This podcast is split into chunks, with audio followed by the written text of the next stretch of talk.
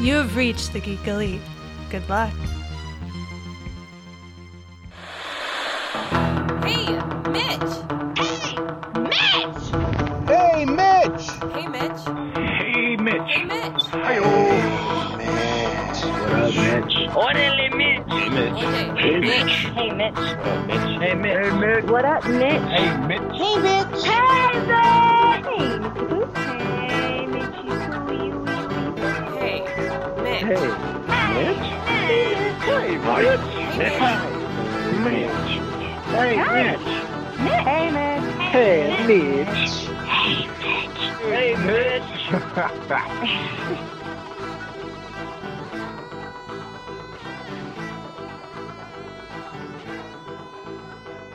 I was watching Age of Ultron for the first time this morning. Age of Ultron? I, yeah. Oh, wow. I, I didn't...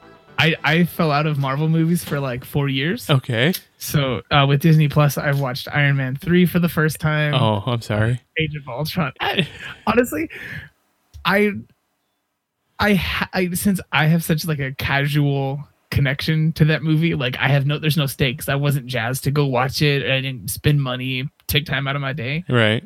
Uh, when what's his name? Um, uh, Ben Kingsley as the the Mandarin. Mm-hmm.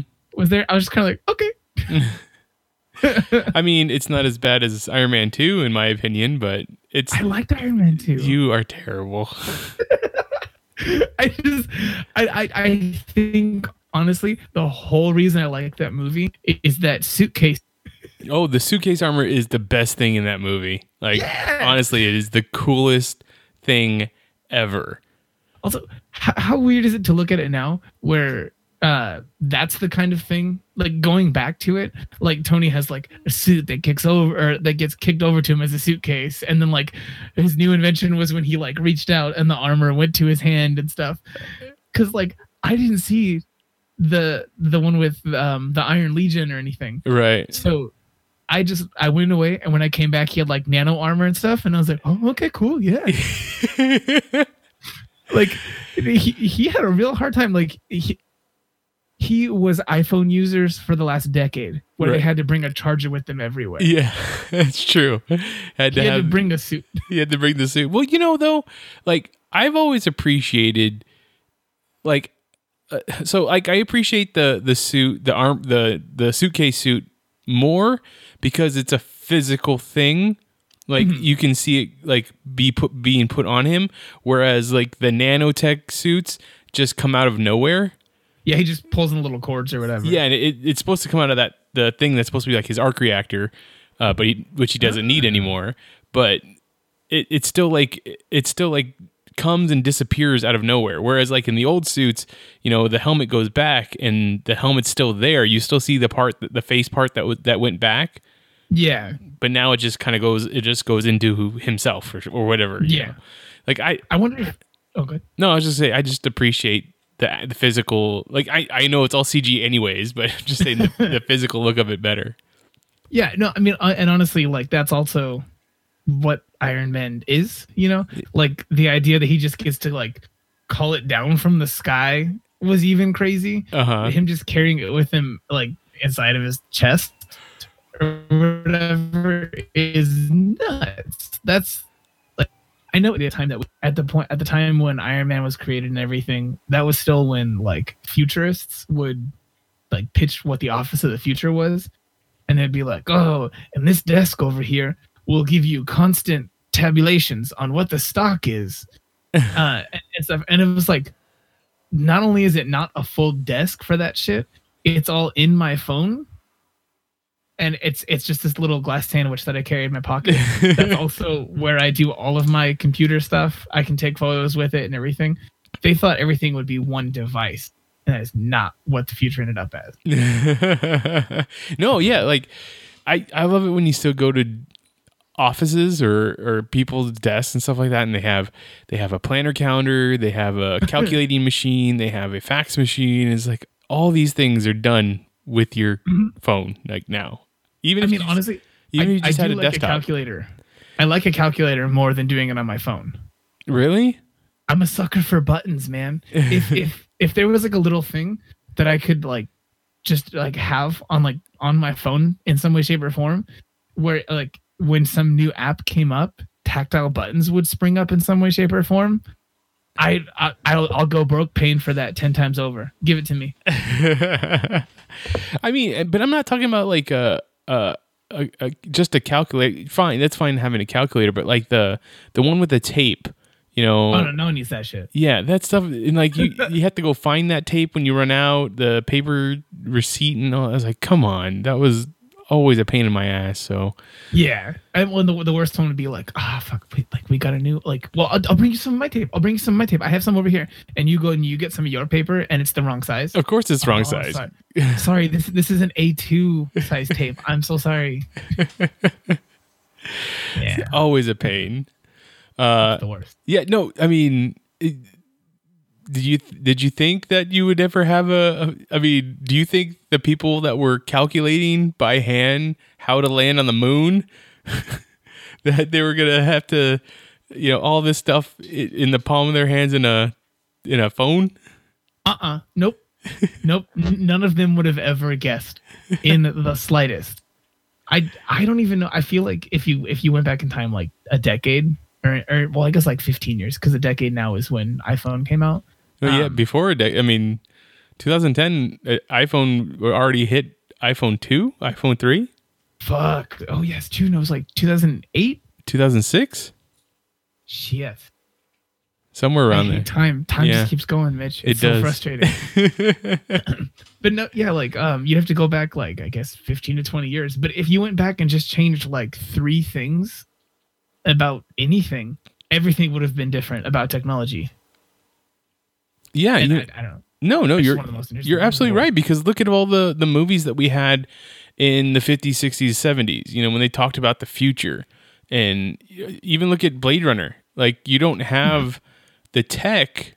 We don't have the tech that Blade Runner, which, what, November was when Blade Runner was supposed yeah. to happen, right? Uh, we don't yeah, have the eighteenth, I think it was. Yeah, something like that. November eighteenth. Um, the tech that's that's in that is, you know, what is it? Someone explained it. It was like all those movies always thought that we were going to have some type of energy um, uh, push in technology. Some kind, you know, people would be doing energon, so to speak, like from Transformers or something. Like it would be some type of energy thing, but in actuality, all we did was we we focused more on information and and yeah. and and that and how, because that was the more. I mean, I don't know. Would you say that's a more important commodity, information, at this point, or is it still? Yeah. No, no, yeah, I, I think so. I think um, it's it doesn't have to be substantial information. It all it's all just. Pushing ones and zeros and how, how fast they can do it and how energy efficient they can be at it. Because mm-hmm. at the end of the day, the things that, that we're sending back and forth to each other are like, I mean, it could just be GIFs or whatever, but they don't point to just one spot on the internet where it's like, they reference that GIF and then put that GIF in this slot. We send the GIF every time. Right. So we're still sending tons of information. All day, every day. But, yeah. Yeah. And- as a product of that stuff, like, people wanted to have better batteries, so we did get better batteries, but not for the reasons we thought. No, not for the. I mean, we thought we were going to be having flying cars and teleportation and all this other stuff. No, it's. I mean, don't get me wrong. I do. I do like to think about the fact that I am, at the end of the day, driving an electric skateboard around most of the time. I have virtual reality in my bedroom. My lights change color when I tell them to, and a few other things. Like I have a little bit of the future. It's just. Not the future I thought. No, yeah, exactly. And it's it's never it's not the future that really anybody predicted, like in mm-hmm. in our pop culture or television or movies and stuff like that. Like I guess you got to wait another hundred. No, I don't know. I don't actually don't know how many more years it is for like Star Trek, but uh, Oof, I, I don't know if we're gonna make it, man. I mean, that's that's probably I, very true. I think whatever dregs of humanity do find their way off of the planet, whatever group bands together to get off the planet, because they're going to have to. I mean, realistically, like there's just too many shitty people pushing like pushing things back at so many different levels.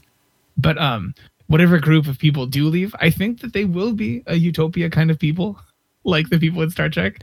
But the planet will just be like dust and mush. Do you think so? I feel like the people that do leave are just going to be the... the uber rich and like snotty about everything. They, they might still go.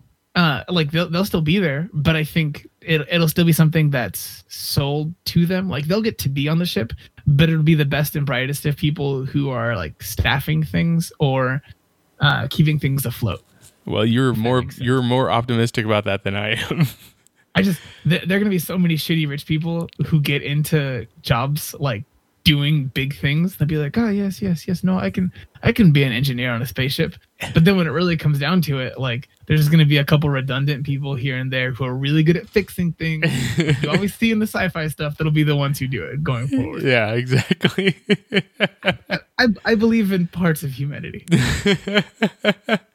What is your, your favorite version of, of uh, fictional future? I really like Ender's Game. Oh, okay. Like that stuff and everything that comes out of it. Did you ever read the extended Ender books? I've never read any of the Ender's book. The only thing I've seen is, or only thing, only part of Ender's I know is the is the movie that was made.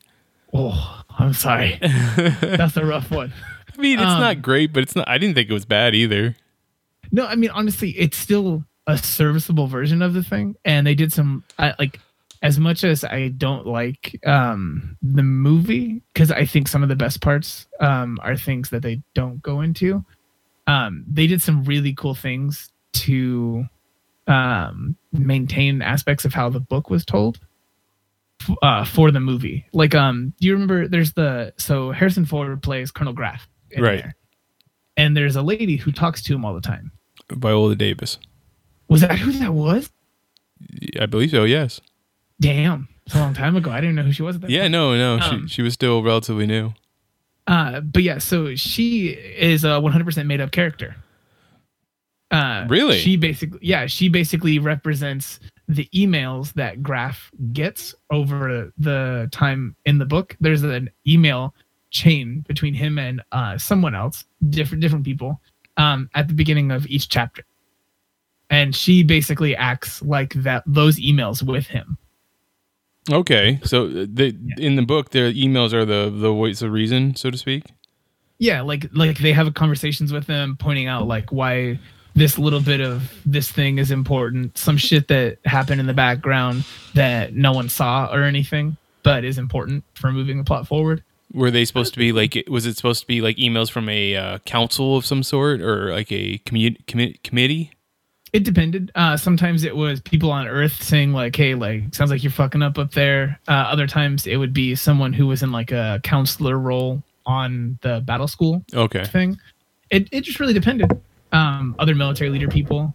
They're very cool books. Which I under books get into some cool shit. Which I understand in a in a book setting. Like, I mean, that's it's reading and you, you can understand that uh, Colonel Graff is reading also. But in a movie you want to show... you know, a person there that's relaying that information instead of just having Harrison Ford look at a computer screen and read, yeah. and read an email. Yeah, like the alternative would be him like looking at a computer and maybe having like a teleconference with somebody. Yeah. I mean, at the end of the day, her character essentially amounts to, um, did you watch Dragon Ball or Dragon Ball Z?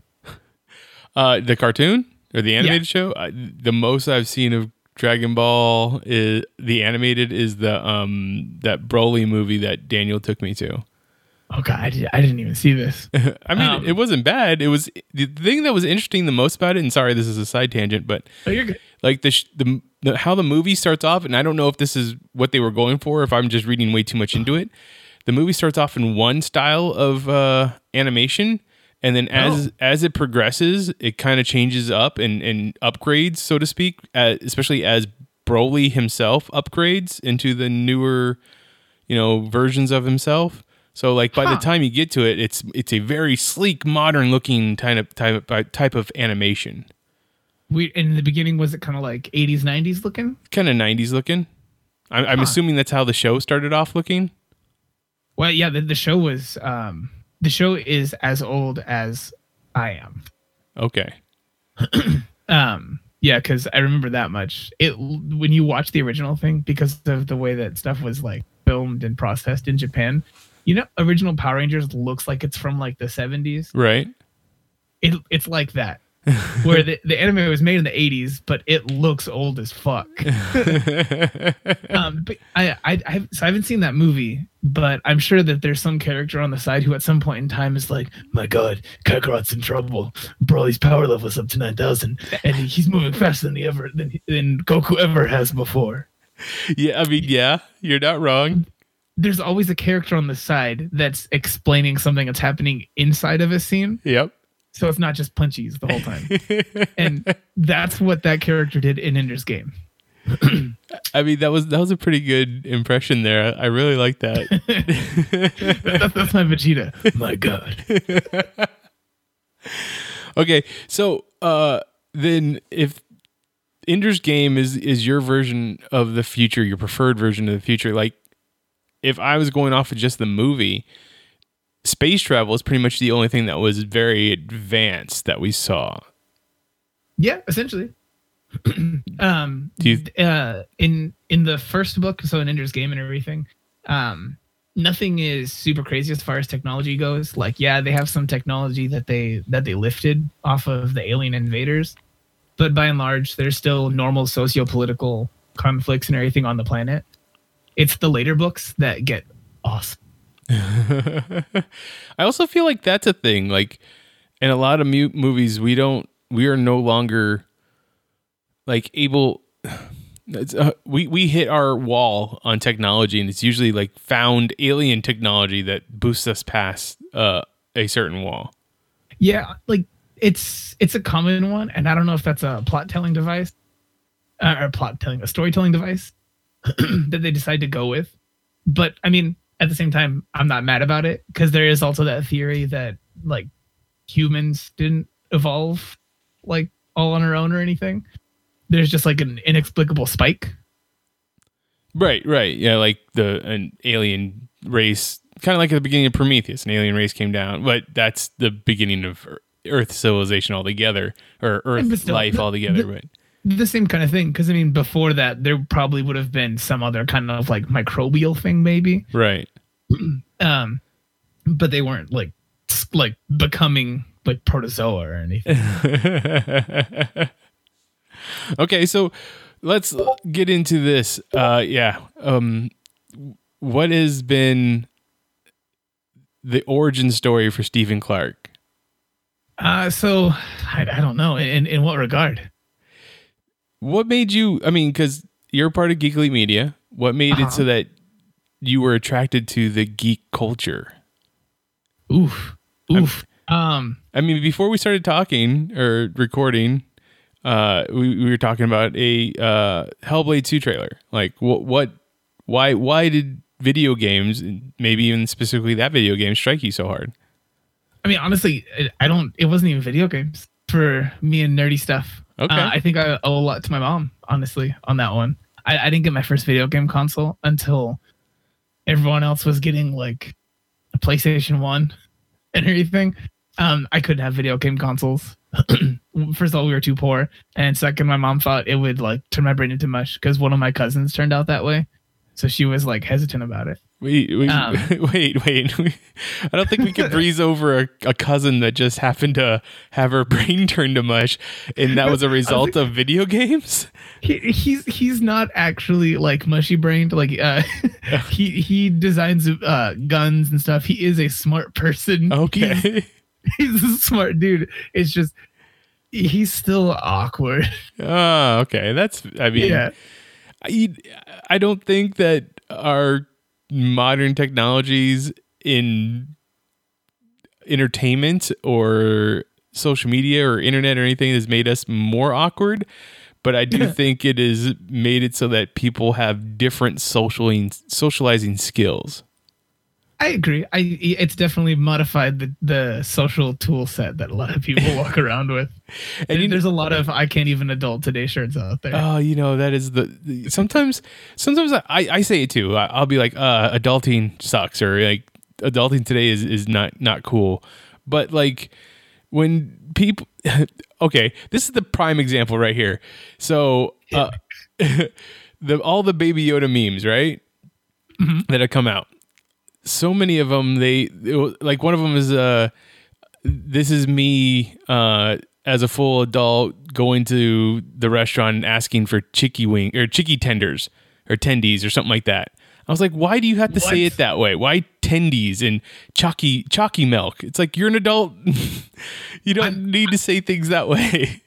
I'm okay with it if it wasn't also paired with like the Baby Yoda part. Right. Any individual half of that thing, I'm fine with. If it's like, nah, this this is me going to the, the place asking for chicken tenders. Okay, that's fine. And it's a picture of Yoda. Or if it was like um so, like a joke about going to a place and asking for chicky chicky tin tins, you know, like I, I would be fine with that. It's just putting the two together that I'm like, nah, fuck off. Yes, it's too much. Thank you. It is too much, and that's exactly where I've been falling. Like whenever they, whenever I see the meme like that, because everybody wants to be a toddler again, and it's just like, why? Why do you want to be a toddler again? I mean, don't get me wrong. There's probably some like. There's some like socio like sociologist or psychiatrist out there who who's like, uh no, yes, everyone is in, infant, infantilizing themselves to insulate themselves from the, the the harsh realities of the outer world. Like, someone is doing that. No, someone you're absolutely saying, right. But also, like, it's okay to pay your U P S bill. Yeah. Yes, it is perfectly okay, and you know to take I care. Say, I say U P S. What is you that? Well, not, I, I mean, I meant A P S. You did mean A P S. I knew what you meant, but I didn't want to correct you. I just figured you would go with it. Someone has a has a U P S like business account that they have to pay for. That they're like, yeah, no, yeah, pay your fucking U P S bill. That's well, not what I meant. I'm sorry. You know, it's the same thing. It's like you pay your credit card bills. Like people think like think that that's just like endless money. And no, that's future you that has to pay that. So, uh-huh. so. No, I, I I I can't even get credit cards. I have a student loan for student loans to thank for that one. But about the thing that makes that made me a nerd though. Okay, um, sorry. Yeah, no, no, I'm I'm all mid at tangents. Um, no, um. The thing that I think I owe me having been able to like become a nerd or anything like that too is honestly my mom. Um, she had all of these like all these like different sci-fi books and stuff, um, fantasy books and everything that I would read all the time. Um, I was lucky in that. Like um, we we were really poor. Uh, one time when I was a kid, I remember my mom like.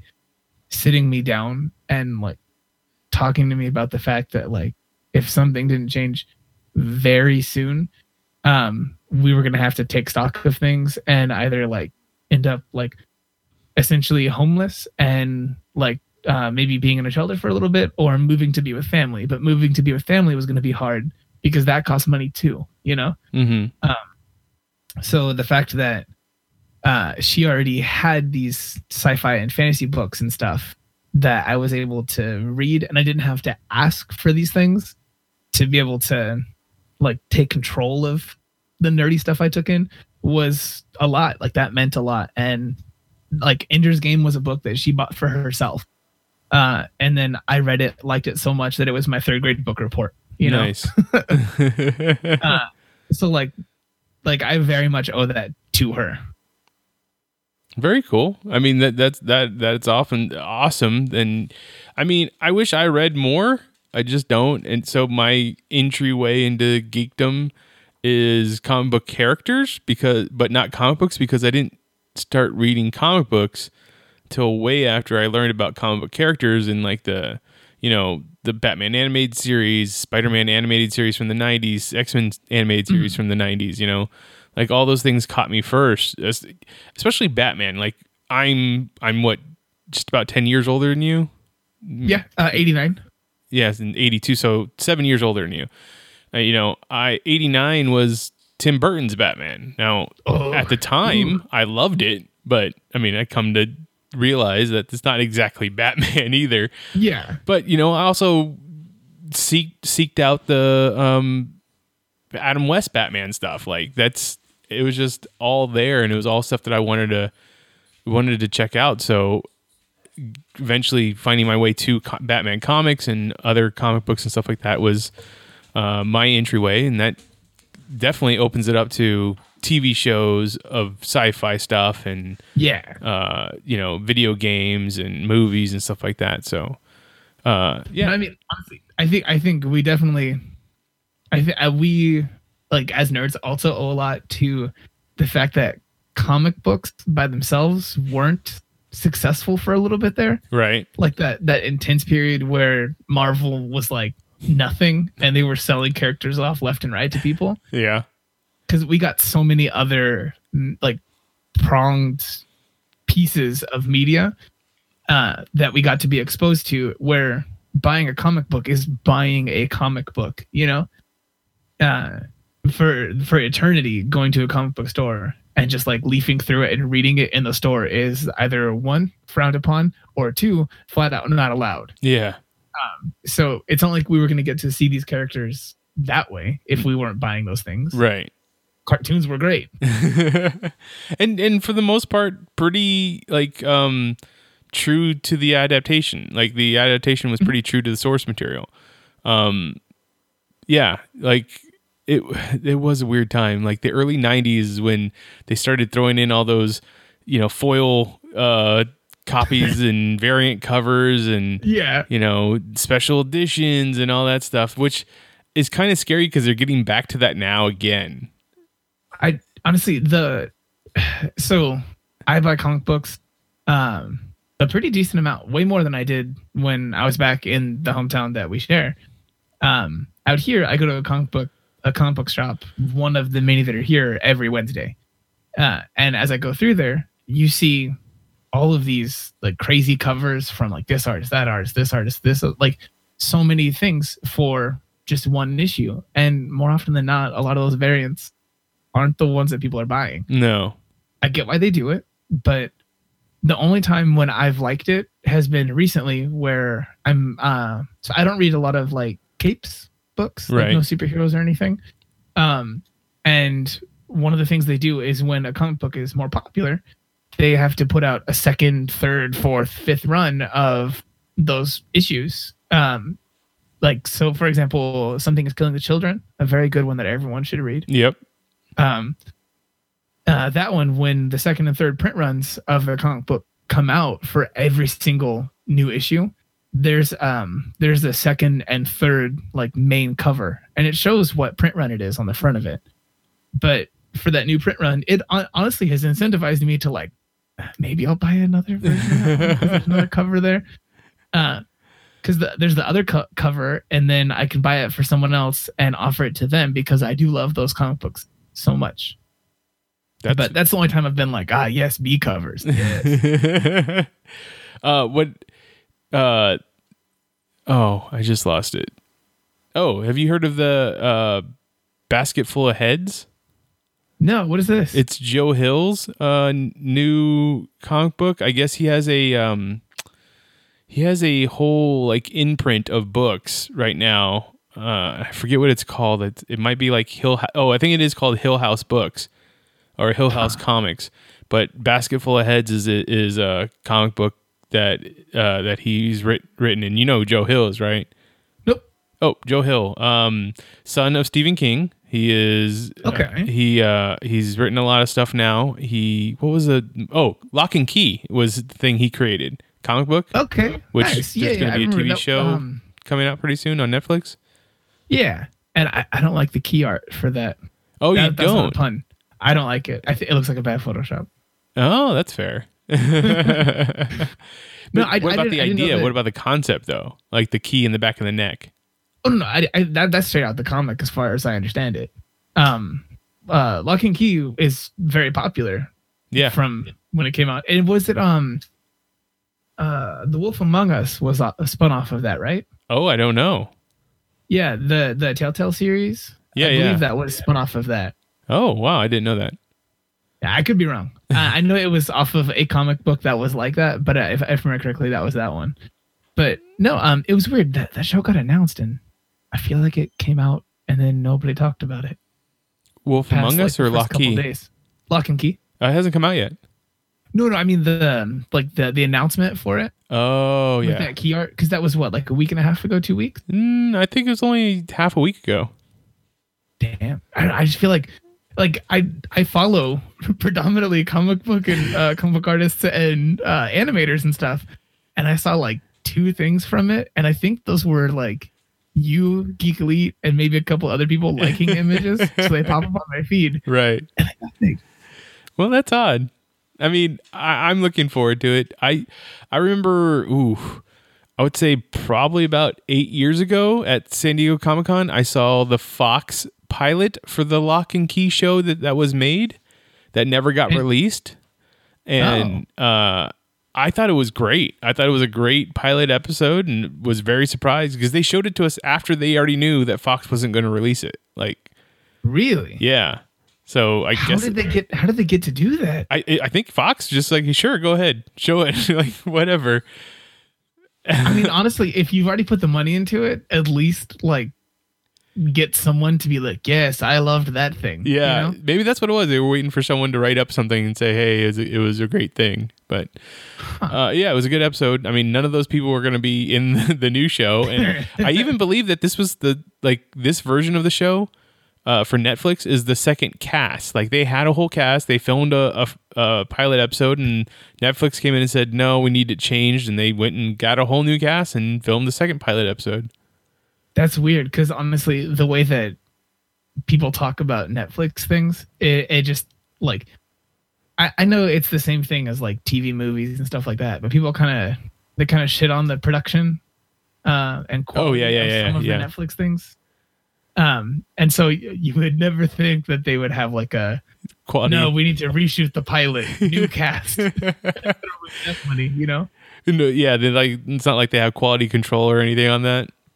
But like, uh, I think with the prop, the cropping up of new streaming services over and over, like they have to start doing more quality control. They have to start picking more, and which I mean, look what they're doing. They they got stuff like Irishman and Marriage Story and uh, uh, Roma last year. Like they're they're definitely picking movies that are going to be Oscar contenders, as well as as well as your Brights and Lock and Key and uh, every single romantic comedy now comes out on uh, Netflix. You know, and that's where those movies are. Like the big tentpole blockbuster movies come out in the theaters. They, that cost, you know, one hundred fifty million dollars to make or more, but you can do the mid-sized twenty million dollars, thirty million dollars, forty million dollars movie on Netflix. Like, that's where that sh- stuff is going to be going because people want to watch those in the comfort of their own, own home. They don't,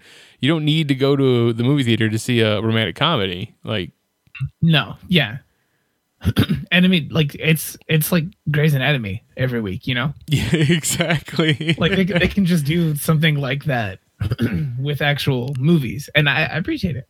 Yeah, exactly. Like, I, I wonder what, what was the cost of those uh, Steven Soderbergh films, the iPhone ones. You know, that's very interesting. I I would wonder what that what would be the cost of that too. But like, he releases those movies very quietly. Like Unsane wasn't a big release. Uh, what was the one right before Unsane with the with the iPhone?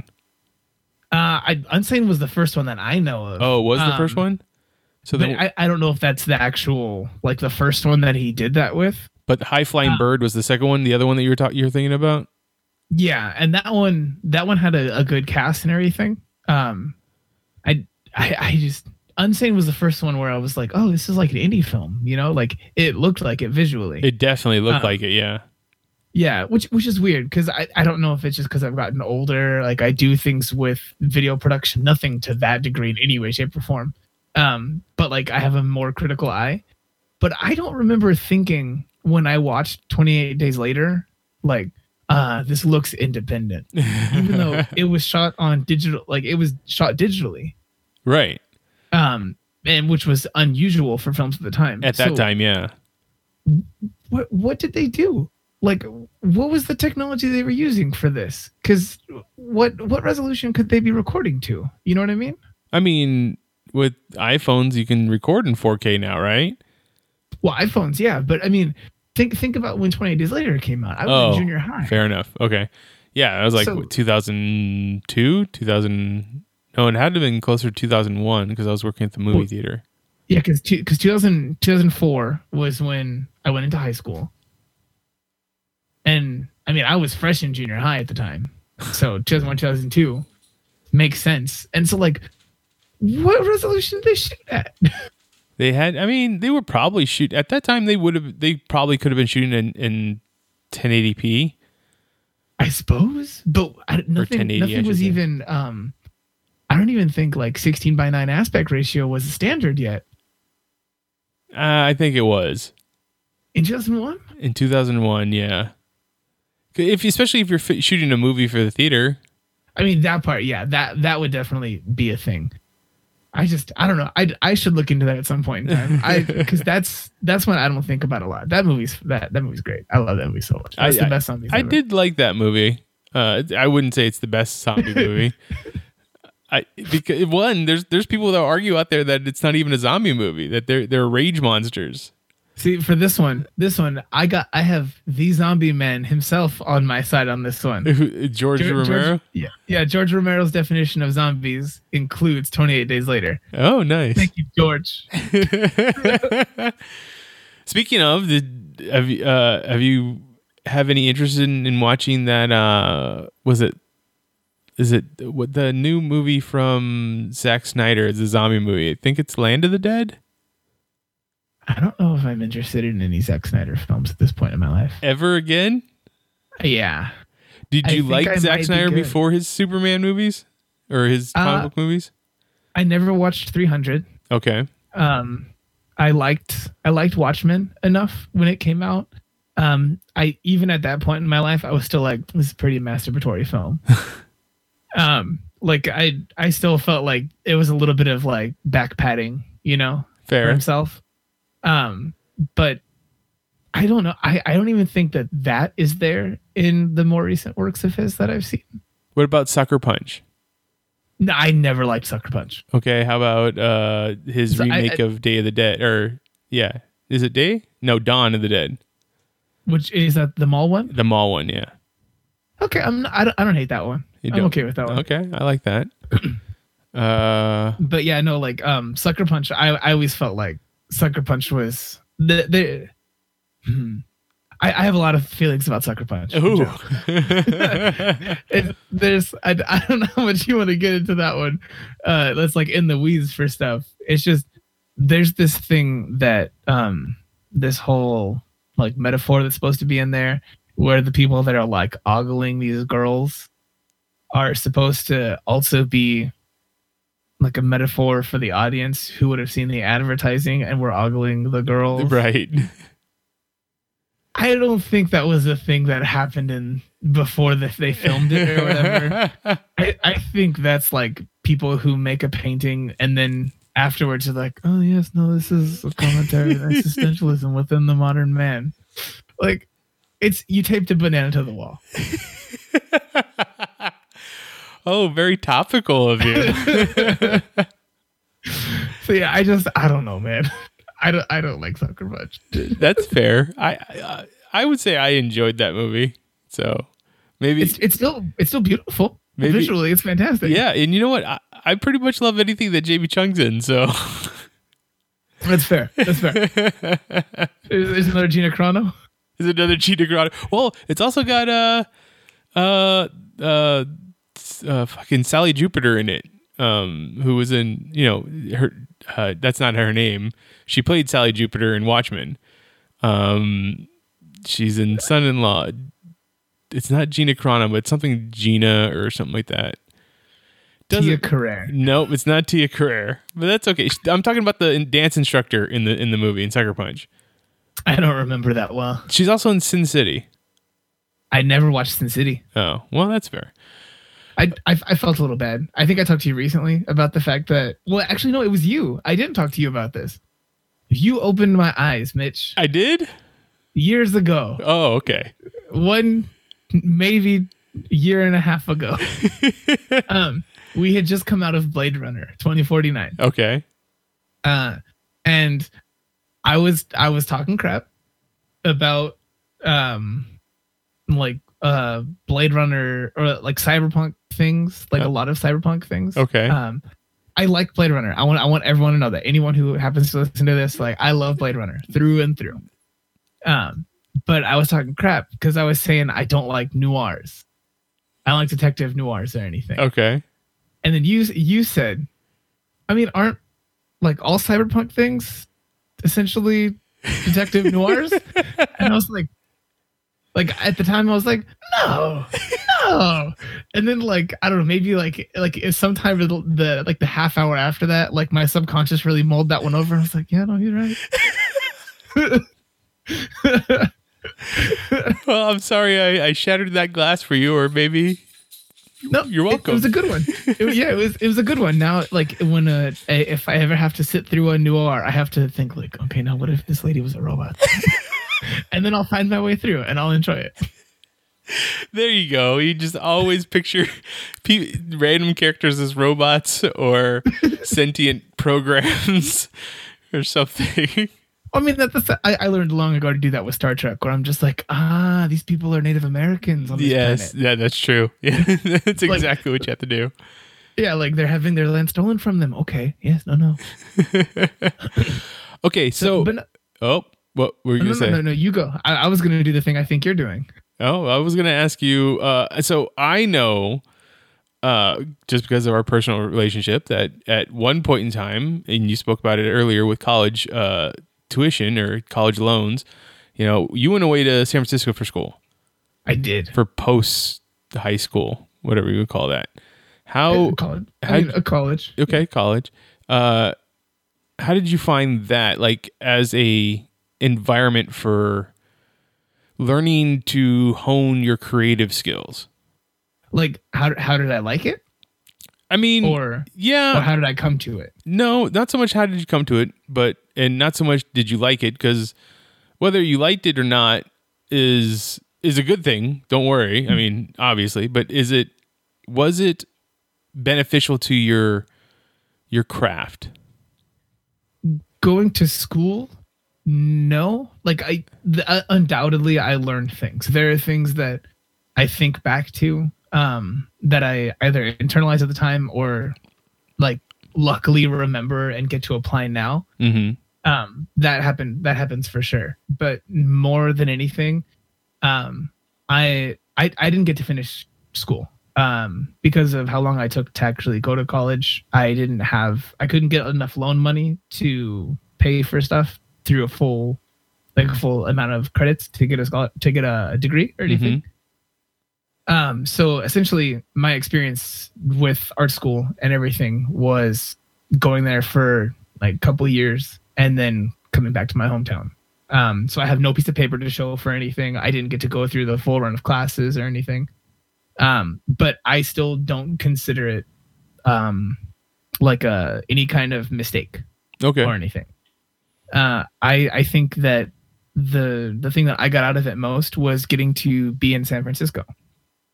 Uh, being in San Francisco got to show me uh, a big place where art was happening, mm-hmm. where you saw like art being a business, where you saw people like actively going about like painting murals, um, like whether they were paid to do those things or just taking it upon themselves with some spray paint to make a mural on the side of a building in, in the shadow of night.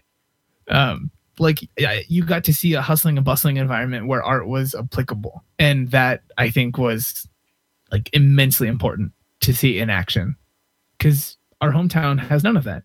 We have some murals now that are happening, but all the biggest murals that happen in Yuma are from artists from other fucking states and cities. Yeah. I don't understand that.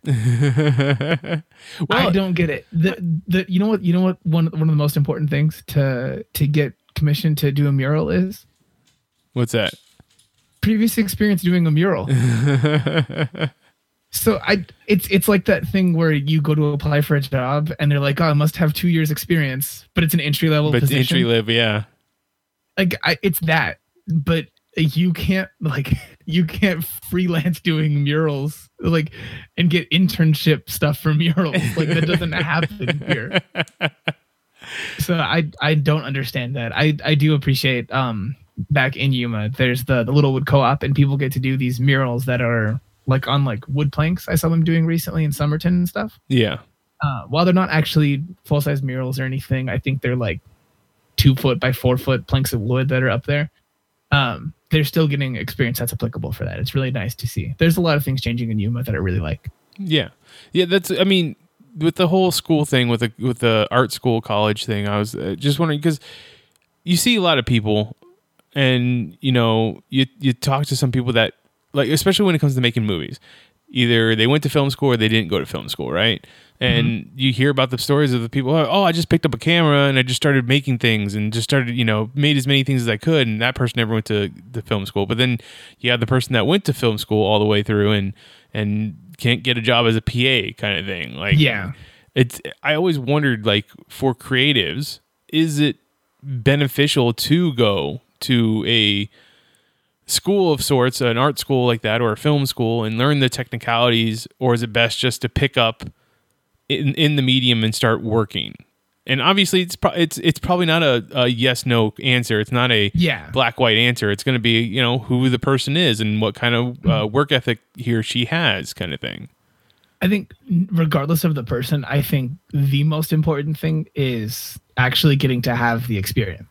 Whether they're a person who is like a go-getter or someone who is just good at doing a skill, like by the book, and like someone who like lights a scene really effectively in a movie, uh, they could be a person who has like not a creative bone in their body, but they know exactly how to put up like three-point lighting. You know, they, that is still a valid, like that is an important and valid person. Oh yeah, in this role, someone who does it by the book. You know. Um, but no matter what, for both the people who are go-getters who study something or just have like a creative mind for something, uh, both of them just have to have the experience and the chance to do something. I think that's the most important part. Yeah, no, I, th- I think you're absolutely right. So, uh, what is your favorite artistic medium to work in? So obviously you do videos, you do graphic design, you, you work on podcasts with me. You know, what is the, or even drawing, like what's what's the medium that you prefer to work in? Mm-hmm. Probably illustration, because illustration is, it's the one where you get to like build a whole thing, craft a whole thing. I, I like drawing. Putting a pen to paper is really fun. But honestly, recently, one of the things that I've enjoyed doing most was one that I thought I was awful at and always hated for like a decade. Uh, and that's graphic design. Okay. I thought graphic design was dry, stale, boring, uh, and this like paint by numbers kind of thing. But now, like it's, uh, in the same way that people grow up and they stop getting to play like like R P Gs and stuff that take eight hundred hours to finish. Um, and I think the same thing applies to me and getting to do anything creative. Now, at this point in my life, I have to be able to sit down and do something that I can make a whole like product, a whole piece of something from start to finish in like an hour, or, or I'm just not going to get to come back to something. So a drawing can sometimes be a wash. Uh, I learned more recently to just go ahead and do like a super fast loose sketch of something and then leave that there for me later. Cause maybe I can't dedicate like a whole like six hours to doing something, but I have a sketch already there some other time. And I don't have to do that whole first like hour and change of something. Oh, that, you know? Yeah. Okay. So, so I, I like drawing the most though. Okay. Drawing and illustration is your, your preferred uh, medium to work in. What's your preferred medium to consume? Oof. Like uh, film, music, visual, like diff- different things like that. Yeah. Television. If you, do you like just walking into a museum and looking at, you know, stuff like that, flipping through illustration books, like what what's or comic books or podcasts or music? I think or they're all what? tied. I think they're all tied, honestly. Um uh audio things like podcasts and stuff like that might be the one I do the most right now, because you can multitask with those things. I can't I can't read a comic book and like do something else at the same time. um but like podcasts and everything, um whether they're informative, like fact-based things, storytelling, or if it's just like comedy or something, those are the ones I get to do the most. So I like those. Podcasts are great. I, I'm, I'm really, really, really glad people are running with the idea of like audio dramas again. Right? Because I, I was so sure that was going to be like the next wave of things, because again, you get to do both of the things at the same time. Like say you're driving or something, and at, like while you're driving, you can be listening to some crazy story. And sure, like you can't look at an action scene or something, but if something's being described, you can be like, oh shit, Charlie did what? No, I mean, I, I, I mean, do you know of any that are out there right now? There's a, there's a new horror one that actually just, um, uh, I just went and like subscribed to them. I, I have to find it real quick here, but there's, um, whatever the thing was, it's, it, it was really cool. I listened to a couple, like the first episodes for it. I don't think that they, nope, they don't, um, they don't organize the things you follow by which one's the most recent. That would be a handy button. Get on it, Twitter. There you go. But yeah, no, um, there, there's just, there was one that was a newer one, uh, and it was all like, it was, it was a horror thing, and it was well done. It wasn't cheesy. I have to find this. The the one that I think I've fallen off on is I don't give a shit about D and D podcasts anymore. I mean, there are I've a lot of them so out many. There. Yeah. But you know what? There's a lot of everything out there, and that's that's the I think that's the whole point of the internet. Like, yeah, I can't talk I can't talk too much shit. And the, you know, how many podcasts that are out, out there about movies and uh, you know, entertainment news and stuff like that. But I mean, honestly, like that that's that's one that I like when uh so I did I had a podcast group before. That mm-hmm. was one of the main ways that you and I met. Yep. Um for anyone who doesn't know, uh, that was called This New Machine. Um and it was a great time and everything, but it's so damn hard to wrangle the four to six other people who who are supposed to do things yep. if they don't feel any ownership of the stuff. This is very true. You're a champion for having done it. I mean, it's almost like Geekly Media is this big conglomerate that just came in and, and com- you know, consumed This New Machine, because I think we got I'm okay with it. Three of the members of your of your group that are part of Geekly Media in some way or not. Yeah, because you ha- uh, are you counting Andy among those for yeah. the Fantastical Football? Okay. Um. Yeah. So uh, Andy's in there, uh, myself, and then Rafa. And then, I mean, the other people, like, you've definitely had Ian on. I've had Ian on a few times, and, and actually, we kind of talked about a new project earlier today, so... Ooh, watch out. He, uh, Ian's not going to listen to this by any chance ever. He uh, doesn't follow through on some stuff. If you do hear this, Ian, text me about that comic book. Oh. Huh? You know what, though? We I, live in the same house. I know you do. Look... I I am always for talking to people about new ideas and coming up with new ideas and, and starting to work on those new ideas. I don't I don't expect anybody to follow through on the first one anyways. Like, most of the time, people just need to get that idea out of their head mm-hmm. and he, let someone else hear it, and that's cool. Like, I, I'm here for that. But if when you want to start working on it, I'm here for that too. Yeah. It's just Not- a lot of people do flake after... just getting the idea out of their head. See, I, I have the opposite problem for that stuff where like once I like by the time something makes it out of my head to go to anybody else, I typically want to do it. Right. And it's just that some part of the production pipeline after that Stops. Doesn't work out. Yeah. Yeah. Cause um like I'm plenty I, I'm plenty content with um having an idea, having it exist in my mind. And if it's like a whole unit, I'm just like, ah, yes, that was fantastic. And I'm done with it. Like, I created a thing. I consumed it for me, and it is done. That's pretty impressive, actually. That, that's uh, that's Ender Game level stuff right there. Like, I just, like, that that was always the problem with things. Um, I I never put, like, a pen to paper on so many different things because I just, I was like, oh, no, no, this is great like this. Like, anything anything else that I would try to make for those things was like keeping me from the next thing that I was going to make in my head. So, well, you know, all those things that I've talked to you about, I do want to make. We just, I just keep running into the production problems, just like you said. Like I, I'm like, oh, I'm gonna move on to the next thing, but this thing right here, I still want to work on. So, if you imagine a kitchen. There's a whole bunch of little pots on bunch of back burners that are just going and on warm. Just buy, buying new stoves. Yes. Those new stoves with the only back burners. That's right. I don't need the pro ones. Take them out. Are you sure, sir? Like, You should be using front. Nope, don't got time for that. Just backburners. Okay. No, uh, I, oh, good. I was just saying we got off track. What were you about to say? No, I was gonna do what, that. Okay, what were we talking about then? No, I was gonna. I was gonna say like I'm sorry, I derailed it. Oh, well, you know that's it's interesting because it's. Wait, I remember. Okay. I remember we were saying This New Machine. Yep. And that it was like, I, I was saying that it's hard to keep people wrangled for things.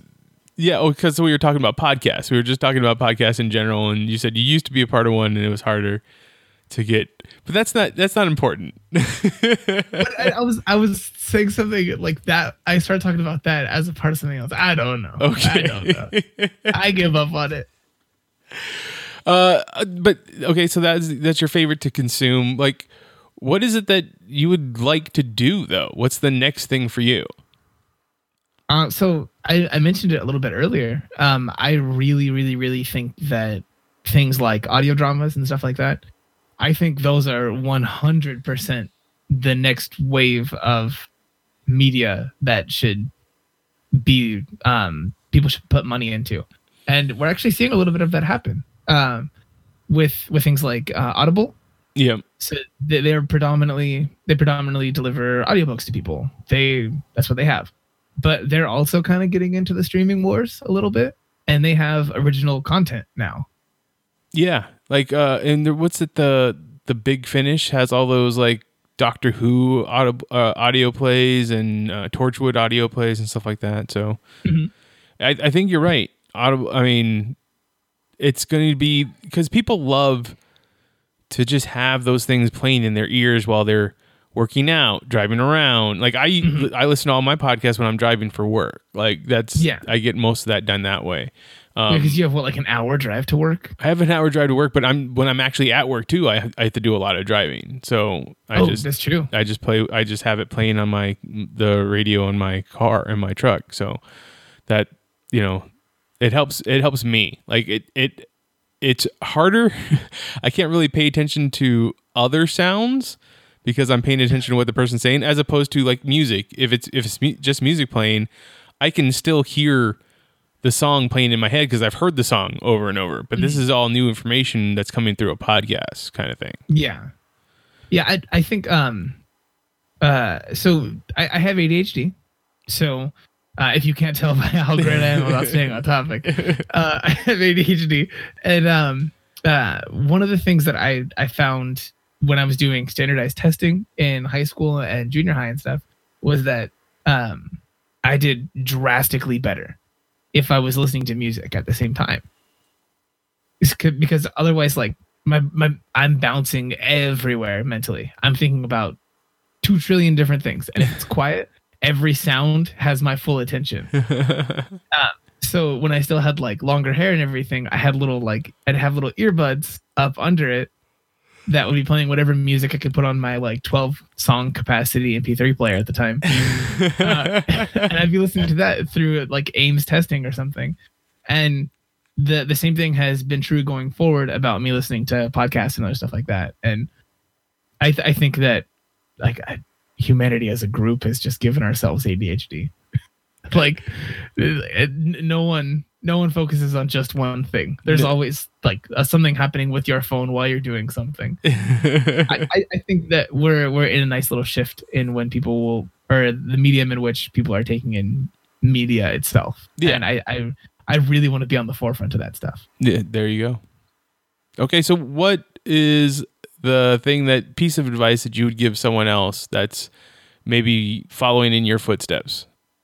Don't, don't go to school. Don't go to school. Uh, th- this this is a practiced one. Um, so I I don't I don't recommend going to art school. If you want to do art stuff, don't don't go to school for that. Um, it's not anything against the schools. They have great experiences and everything like that. If your family has the money, hell yeah, go for it. Dive in. But if you're in a situation where you're going to be taken a loan or anything like that to try to go to school, don't do that. Um, work, uh, use the internet. You can use free programs. Um, there are plenty of programs that are out there for drawing digitally, painting digitally, and things like that. Um, and those resources are definitely out there if you just Google them. Um, you can get free programs. Um, there are YouTube tutorials for everything. Follow the artists on all the social media that you like. They all are going to post tutorials, or you can ask them a couple questions. Just don't ask them what pen they're using. And that's the most common question in the world. It's Just always Copic something, right? I mean, I, like, honest, it's it's Copics or like some kind of um, I forget what the the brush pen I'm using is now. Uh, it's a Pentel, it's a Pentel brush t- brush pen, but yeah, um, no, like um, just scroll through their comments. They've answered it before. Yeah, like but, well, a few of the artists that I like, comic book artists that I follow, they always just they start off with their like video with this is what I'm using. Okay, now we're past that, like kind of thing. They're saving themselves some time. Yeah, it's a good plan. but but no, um, yeah, uh, just go out and do art. Um, set, like save up some money or whatever, and then set yourself up a certain amount of time where your main goal will actually be to make art. Um, like actually cultivate art things and just focus on that stuff. Find uh some like a couple people who you know will actually be honest with you and be beholden to them for making art. Like set your goals and stuff, uh, and then actually stick to those things. Find someone who can hold you accountable for those things that you said you were going to do, uh, and actually do that stuff. You'll save yourself a ton of money. You'll have a better creative experience as long as you stick to it. And that's the most important thing. Okay. Now, last question. What what would be your useless superpower if you could have one? Has to be useless. But they're all useful. No, it has to be completely useless. I, what's did you have you asked people this question before? I have. What What are some of the answers they've said? Just so I can get a good frame of reference about just how useless we're talking. So, like, okay, the one that I usually give the example for when I'm telling, when I'm asking this question is you can grow your fingernails an extra like uh, two centimeters, but that's it. Okay. Okay. Like, how, how, how is that useful? Instantly, I, I should say. Yeah. No. Yeah. No. Like that. That's not a good one. Yeah. I don't know because I just did you watch Misfits? I did. Misfits. I loved Misfits. Even the There's seasons the, that people didn't like. Yeah, no, honestly, they, they still had good parts. There was still a good couple episodes per season. Yeah. But um, no, there's like that guy. Um, they call it, they jokingly make fun of him, Monsieur Fromage. Yep. Uh, his he's like he's a cheese bender. it's and, and it's amazing how much of our food is cheese. Yeah, and he like. takes over with this cheese bending ability. It's amazing. So I don't know if any ability is really useless, but well, you know, I guess. what was the what was the one guy's name that came along in the season with Rudy, but he could he was a tele, he was telekinetic, but he couldn't like really move anything of significance, like big or anything like that. Yeah, that was um uh Rudy called or Rudy called him Finley. Finley, that's right. Yeah, Finley. um, yeah, I, I don't remember. I, I guess. Yeah, I don't. I don't know. It would have to be something like that. Like a lot of people th- usually come up with like if, if they can't come up with a, a good useless one, it's a it's something that has a negative effect to you as well. Okay. No. Here, I'll, I I I'll. I have a spin on this one, I guess, since I can't come up with a good power that's useless. Because I think telekinesis, even if all you could do is move like something microscopic, is useful. You could stop someone's heart by just not letting blood go through one one artery. That's true.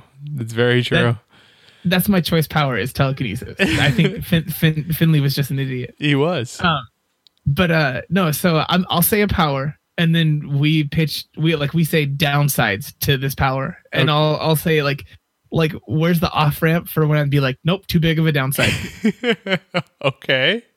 So, um, all right. Uh, we'll, we'll we'll go with like um, regeneration. Regeneration. What what, what do you see as like a, a downside for regeneration? So I would say that with regeneration, like, no, nothing insane. Like I don't just like become ball of tumors. Because that's what I always imagine happening to Wolverine at least once. Well, I was yeah. Well, that's what happened to to Deadpool. That's what you, kind of thing. Yeah. um, I would say that with regeneration, like you couldn't ever make any changes to yourself, mm-hmm. so to speak. Like you might even uh, and the other side would be that you would you could possibly get too muscular, if that makes sense. So no, that's fair. And the idea, because you would always be breaking it down and rebuilding it every time. Exactly. So, yeah, I don't. I don't want that.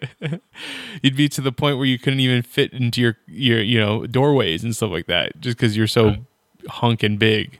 See, I feel this already because I'm only getting fatter right now. So I, I already, I already feel this. I don't want anything to make me bigger. Before fat, no, thank you. Um, no, I, I don't like that side. I don't like that downside. Don't um, like that downside at all. Like, huh? One one that I think would be an interesting one for regeneration would be like, sure, you you still like you regenerate and everything, but you still feel like a tenth of that injury, ooh, like a phantom pain. For like going forward, that's for interesting. I always thought that was weird too, or not weird, but I always thought about that was like when like people that are immortal, so to speak, like when they get shot, it's like I know that it's probably because they've been shot so many times that they don't really notice it anymore. But it's like it should still feel pain, right? Like it should still hurt. Yeah, yeah. Like I, I, there's a lot of down. There's a lot of uh, other effects too, or implications of powers that people don't go into. Like, um, my favorite one was always the idea that the the Flash is actually like incredibly long lived. Long what? Because, long lived. Like he's oh. he's got a very long lifespan because for him, like he's like living a very fast time. Like like time is still moving normal to him, but slow. Everything else is slow, you know? Right. He's living so he a would, lifetime in the in the amount that we live a year kind of thing. Yeah. Yeah. So like by that same token, like if he just chose not to move fast or whatever, would he just be six hundred and still be fine, you know? So I don't know. You know what I was thinking about the other day too was uh, Billy Batson and Shazam. Mm-hmm. So what if someone snuck up on Billy and like just stabbed him right in the back or in the side, right? And so he's still able to yell out Shazam, so he changes uh-huh. into Shazam or Captain Marvel. But when he changes back, is Billy still stabbed? I, I don't know. I th- I think that they're uh, someone's played with this at some point in time because I remember something like that where someone used an ability to go into another form and came back healed. That might have even been Animorphs. I don't know. Oh. Um I'm, I'm yeah, because, huh? I was gonna say I'm sure that he it, it heals him uh, to change into Shazam, but like, what if it didn't? Because yeah. there's, I, I I think it's uh, Kingdom Come in that in that book at the like at one point he says as Shazam he's like I can't change back into Billy. Billy died a long time ago. Oh shit! Yeah, I didn't remember that. I think that's what I remember reading that that there, but. That's crazy. Yeah. See, like, that's the kind of stuff that I like. Please, more of that in comic books. yeah. There, no. there should be more negative sides to powers. I like Rogue was the first one that ever like introduced that to me. And I always thought that was cool. I, the one I was always, I always thought they should go into more not on the surface level way that they did for a lot of the stuff, but was going to like Nightcrawler's things more. Mm-hmm. Like in the nineties, we got the, the whole thing when we got to see like his origin and stuff like that, um, and a little bit of the stuff where he basically travels through like the hell dimension, right, and then pops out the other side. There should be whole books devoted to that, and there might be, and I might just not be aware of them. But I don't remember anything like that happening. That's fair. So, all right, know. Steven, that's cool. That that's. And I don't. I don't want to be buff. Uh, that's been an hour, man. Thanks for, for cool. coming on here and talking to me. And I uh, hope people got to learn a little bit more about Stephen Clark. And this is the, the you know, the re- reoccurring whenever I forget to go and find interviews of meet your Geek Elite member, Geek Elite Media member. So I, I I am so sorry to everyone who was listening this whole time. I think we, we got four questions in there. You know what? That's fine. That's, you know, it's good when I can have a conversation with the person too, instead of me just asking them a question and grilling them. So it's pretty awesome. No, that, that's fair. At, at what point do you do a Hey Mitch about Mitch? So funny you should ask because, um, in the Fantastical Football po- podcast, uh, I played Richard, and at the end of uh, our bet for that week was whoever lost. Well, if he lost, then he had to host uh, a Hey Mitch for me. And if I lost, I had to do something else. I forget what it was, but I ended up winning. So he has to do a Hey Mitch. And in that one, we're going to just have it that he interviews me. See, I like that. Yeah. So not, now it is actually Hey Mitch. Yeah, that's true. I mean, I think the idea behind Hey Mitch was supposed to be more of a, like the, the audience was going to tell me who I should go talk to kind of thing. Mm, mm, okay. Yeah. Cause right now it's, it's Mitch colon Hey. Like Mitch says hey. That's right. I should have called it that. That that would have been much better. But yeah, thank you so much. No, thank you. Thank you for coming on. Like I, I, I was so ready to tell people about how when I was a kid I wanted to be a stand-up comedian, and I, I still would enjoy this, and I know exactly one of the stories that I would tell in there. But that lives for another day. I was gonna say you, you, you. That there's no reason why you can't go do that right now. There, are, there are comedy clubs up in Phoenix. I just, I just, I don't know where else to go from talking about this one incident I had in the shower. You know, I'm sure that with you, just stream of consciousness would be pretty hilarious. So just get up there and talk. That's kind of what what I wanted to be. Yeah. But we'll talk about that at some point in the podcast. All right, man. uh, where can uh, people find you on the internet? You can find me across all social media platforms as either Peppermint Gent or Peppermint Gentleman. That first one being the short version of the second one that I should have said first. uh, okay, so you know this part. Uh If you want to listen to this, the, you can find this podcast and other episodes, archived episodes of this podcast on our website at geek elite media dot com. That's right. And uh, so this is Hey Mitch on the Geek Elite Media Network saying, always remember to geek out. Geek out. This concludes our broadcast.